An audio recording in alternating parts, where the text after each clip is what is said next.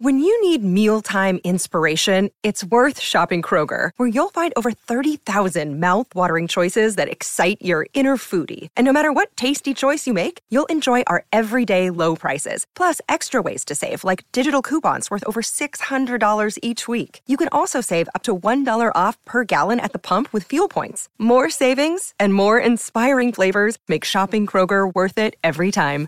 Kroger, fresh for everyone. Fuel restrictions apply.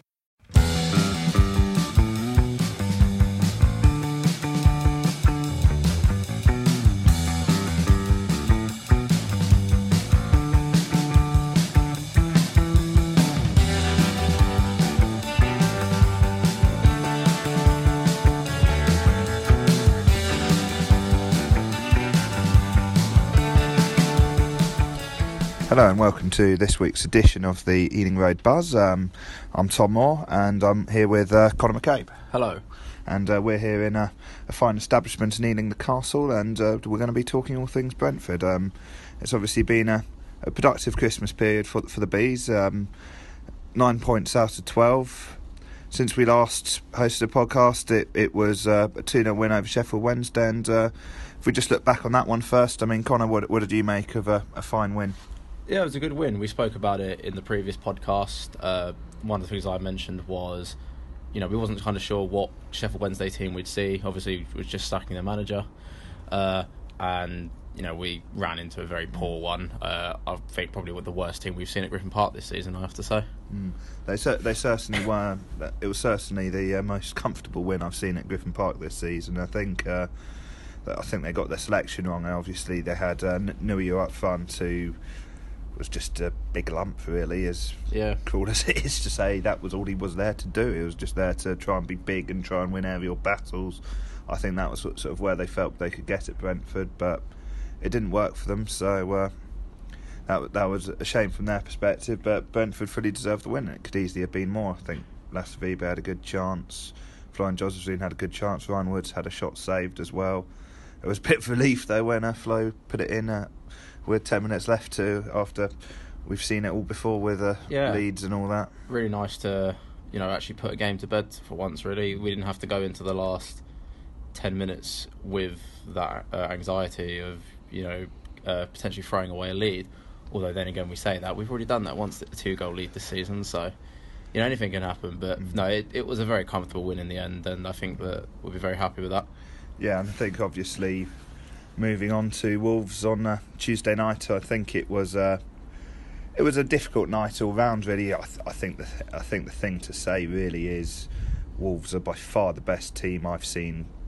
Watching Brentford in the Championship, I think they're absolutely superb, and they will win the league comfortably. And I personally think they'll get over 106 points. I mean, obviously you were following the game. Game, what did you make of it from what you've seen? I think we were very, very good in the first half. Uh, you know, we held them to their own, nil nil at half time. Daniel Bentley made some absolutely fantastic saves. Uh, probably the man of the match, at least from our end.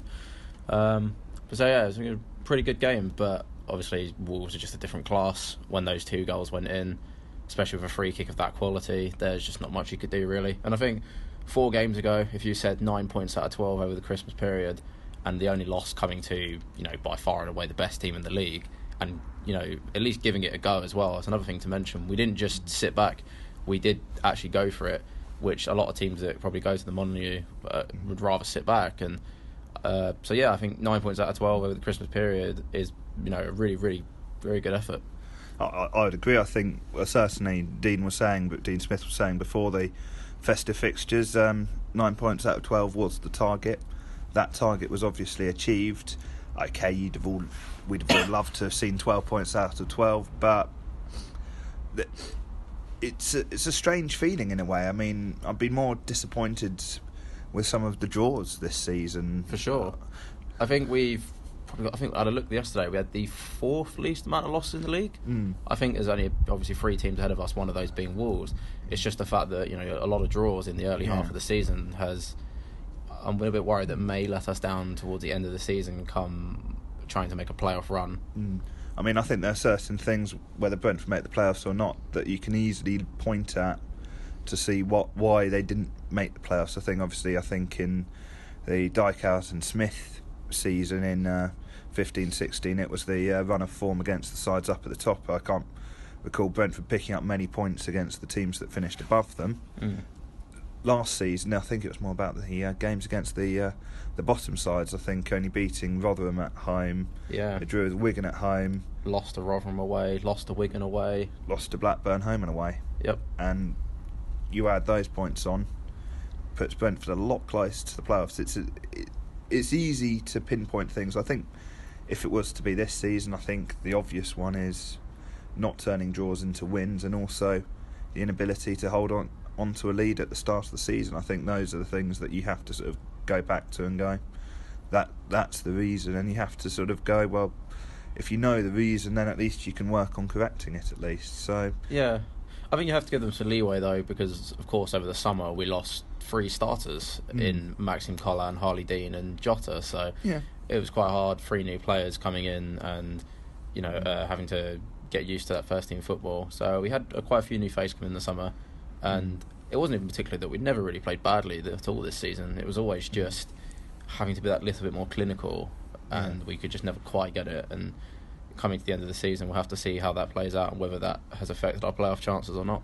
I'm trying to think. I think, to me, the standout poorest performance was the League Cup defeat to Norwich. I think I can't think of any league game where I felt Brentford were particularly poor. Uh, I think maybe the second half at Ipswich at the start of the season when they went two 0 up, and that that was pretty much it. So Yeah, I don't. Th- I think Brentford have played well. It's just lapse in concentration at, at key moments in both boxes.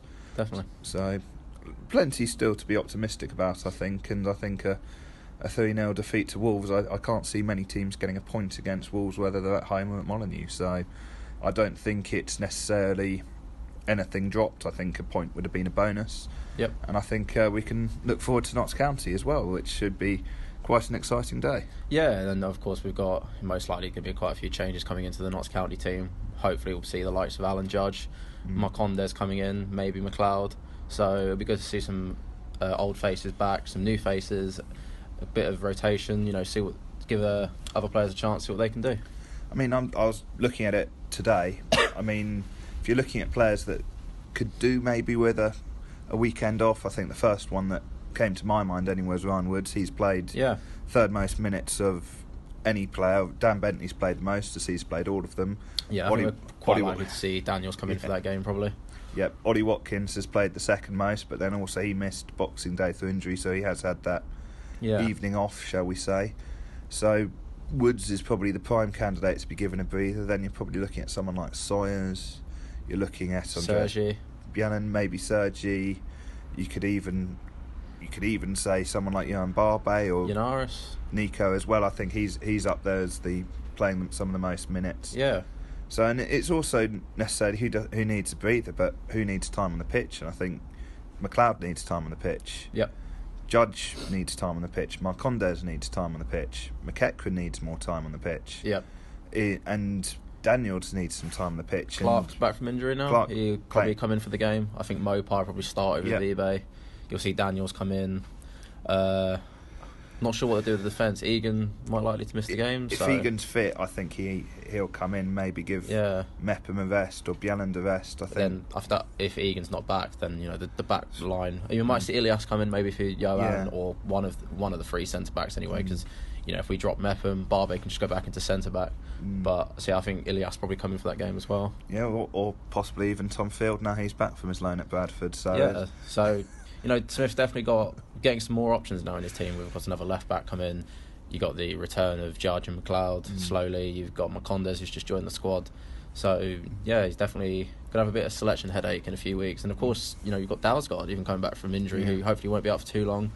So even then, then we'll have three options at right back, Mm. three at left back. You've got four good centre backs, uh, several midfield options, two good strikers. So yeah.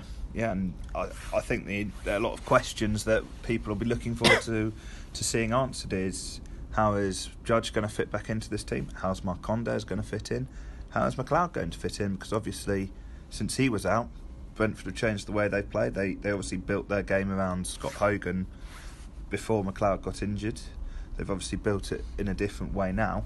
Yeah. Is some some interesting questions that, that will be answered. And I think it's uh, well worth Brentford fans uh, coming along on Saturday just to see see one. I think it would be great to see as many Brentford fans coming to the game to see Alan Judge make his return. I think Yep. we've we've looked forward to this day for for a long time. I mean, He's I was- for 22 months, Tw- some- twen- roughly. 20 months, I think it is, about about that. I remember it was Grand National Day 2016, so that's sort of mid-April. So uh, it's it's been a it's been a long time. So Yeah. uh, I mean, I remember the, image of him falling after the injury happened. That, that that's been burnt into my head, and it's something that I don't think I'll ever forget in a way. And I'd quite like to forget it in truth, but I don't think it, it's one that you don't don't forget, and you you know immediately when it's a serious injury. Yeah. It's not. It's not as if it's. Uh, when you see a player rolling around and all that, uh, it's not as if that's. Uh, you can sort of tell, but when a player goes down and is not moving or in clear agony, that Yeah. that's when you know. No, it'd be brilliant to see him back, and I'm sure he's going to get a you know a fantastic reception. Mm. And obviously Marcondes, I mean, we, we spoke about him last week, and obviously he's he's already uh, popular in the eyes of uh, Brentford fans, certainly. And I think uh, he, he he's one that we're not entirely sure where he's going to fit in yet. Yeah, good to see him on the bench for Wolves, although uh, not particularly surprised that he didn't come on, Mm. to be honest. Um, some of the free changes, that, you know, especially with the final change, uh, Yoann came off for Yeah. Josh Clarke. Uh, of course, you know, you don't want Yoann to get sent off. He was on the yellow at that point, so I think some fans were a little bit surprised to see maybe why an attacking option didn't come on. Uh, it'll be it will be interesting to see where he plays. I, from what I'm aware of, I believe he's number ten. So, but then you know, in this first team, you've got Woods and you've got Sawyer's, who you just can't really drop right now. And then you know, there's a case for Mokotjo or Yennaris to be alongside, uh, alongside Woods in the middle. Maybe Marcondes out wide. Uh, I have to see how that works. And then you know, you've got Judge as well. Like, where's he going to play? I think Judge probably won't get into the first team straight away for sure. Uh, not just because of his injury, of course. He's going to have to prove that he's got something about him that gives a reason for Smith to drop someone else in the team. We could see Judge on either wing as well, so it's going to be. He's definitely got a selection uh, headache on his hands I mean, I, I was trying to think if I was Dean Smith, what team would I pick? for I- County. Yeah, I genuinely can't. I can't. I can't think of it. I mean, I'd, I'd like to see. In a way, you'd probably like to see Judge coming off the bench. Maybe Yeah. Marcondes coming off the bench. Maybe. I'd certainly have someone like McEachran in. Yeah, I'd certainly have Maupay in. McEachran's a face that I hadn't even mentioned in all those midfield dilemmas. So there's another one. Yeah, I mean that that's the thing. There's a there is a, a big traffic jam in, in midfield. I mean, we've not even mentioned some of the B team players in like Of course. Reece Cole. It's, Zain Westbrooke, Yeah, who's seen minutes last season. Yeah, so there, there's plenty, plenty out there that could could come into his thinking, but it all depends how seriously you take the FA Cup. Yeah. I mean, I think the fans would love to see the cup be taken a bit seriously because in the last few years, of course, we haven't uh, got progressed particularly far in any of the uh, the League Cup or the FA Cup. So it'd be good to not County a team that we definitely should be winning, you know, two three nil over fairly comfortably at least. Yeah. It shouldn't really cause us too many problems, even with a a second string team. I think we should have the quality to beat County. So and let's face it, if a second string team is including Alan Judge, then that's uh, Yeah. that's saying a lot about the quality of of the side being put out. I mean, for me, I've always loved the FA Cup. I remember watching Brentford beat Sunderland at, at Griffin Park. 11 years ago. There uh, obviously haven't been too many cup sets. Obviously, the the Chelsea 2 2, that was a that was a strange one in a way. I mean, uh, We I, I, I remember leaving foot. disappointed. I know we were on the front foot for most of the game, weren't we? And uh, Yeah. I think Torres, who was on a very long run of not actually scoring at this point, Yeah. had then come off the bench, I believe, and scored Yeah. to make it two-two. So it was a game that we definitely felt that we could have won at the time. One could actually argue that given the uh, goals Torres scored, even that, that one in the Nou Camp, that was pretty much his only result changing goal for Chelsea. Yeah, and because for yes, the, people will look at the goal at the Nou Camp as more more special, more important. But as things stood, Chelsea was still progressing in, in the to the Champions League final. So it was one of his more important result defining goals for Chelsea, and um, it, it certainly was a. It was certainly a, a strange day. I remember being more disappointed after the two-two than in a way when, when Chelsea's class told in the in the Yeah. replay. No, for sure. I think in the home fixture we were we were looking at a very confident side, and I think with how the game was going, it was definitely all set up for us to you know get a winner if we could or hold on at least. Uh, and then of course in the replay it was just Chelsea, just like you said, just showed their class. Unfortunately, where it's very tough to a team like us to compete, but you know very similar to how we always do. I think we all we at least went for it. You know we didn't particularly mm. try to sit back. We didn't just try to do defensive yeah. football. No matter who we're up against, we always do try to go for a, an attacking style. Mm, and obviously, transfer window is open. It, has been a bit been a bit quiet so far, and I think uh, if it's still quiet by January the thirty first. Uh, how pleased most Brentford fans, yes. I'd imagine.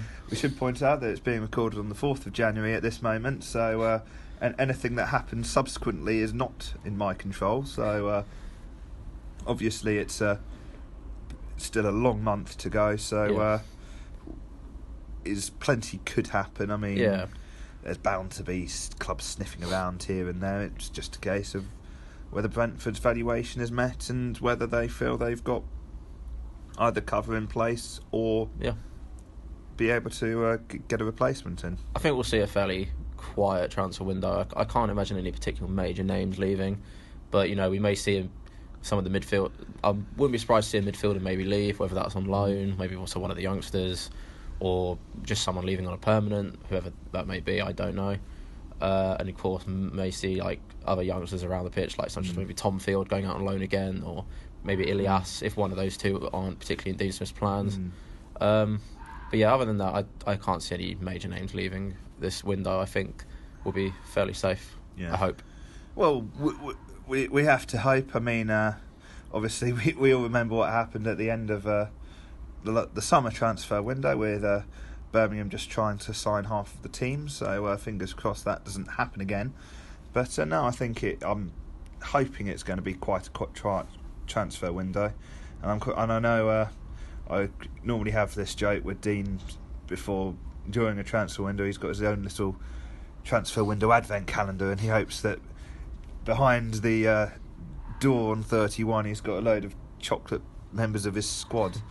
I remember once almost wanting to present him with a chocolate Alan Judge, although it was a chocolate Father Christmas. So uh, I didn't in the end, but it was certainly quite tempting just to have a bit of bit of a laugh with with the head coach. I think uh, transfer window season's always stressful, be it whether you're a supporter or, you, or you're a journalist. There's so much chatter. There's always claim, counterclaim. You've obviously there are three sides to any transfer story. I think you've got the players' side, the club's side. Well, both clubs' sides. So we say four. So club A, club B, and also the agent side. So there, there are four sides to any story that comes in the uh, transfer window, and there will be an element of telling you their version of the truth, and it doesn't necessarily all correlate with it, with everything. So there will be claims made by a club or someone that sort of stems from a certain club. They'll they'll be they have their own agendas to uh, to serve. Brentford will have their own agenda to serve as well. The player has their agenda to serve, and obviously the agent has theirs as well. And it does lead to stories changing almost overnight. I mean, I remember sort of Potter in, in the summer window, he was being linked with a host of clubs, and then Birmingham come in at the last minute. So these things can change rapidly. I mean, we've sure we've seen we've seen some ridiculous things. I mean, the the one I, I remember was uh, down the road at QPR when uh, I can't remember his name now. It turns up at. Uh, at Loftus Road, Peter Odemwingie, that's the one. Oh yeah, from West Brom. yeah, he turns up at Loftus Road. I mean that, it, it's just what is going on here. So and obviously, you see on the on the TV everyone at certain football grounds. If someone asks me, I'm not. Is it's not it's not necessarily an enjoyable month for for journalists either. I mean, I, I have got great sympathy for those people that uh, that stand outside the grounds and certainly have the fans behind them and all that. I mean, I think you can all think of certain scenes that we can't necessarily mention here, but I'm quite sure you know what I'm talking about. So yeah, it's uh, it's certainly a, a, a, stressful month. I mean, for a supporter, I mean, when obviously the claims come out, I mean, it's sort of how true is it? I mean, it, it's it's a tough it's a t- it's a tough month and hard on the heart for the fans as well, isn't it? No, it, it definitely is. Um, I think nowadays, especially you know 2018 with social media and how everything goes, I think there's always a lot more false claims uh, than there has been probably in any more years, and so it's definitely more worrying at times. You never know what to believe. I think on that note we'll uh, round it off there. Uh, thank thank you very much for joining us, and um, we'll be uh, back with you shortly.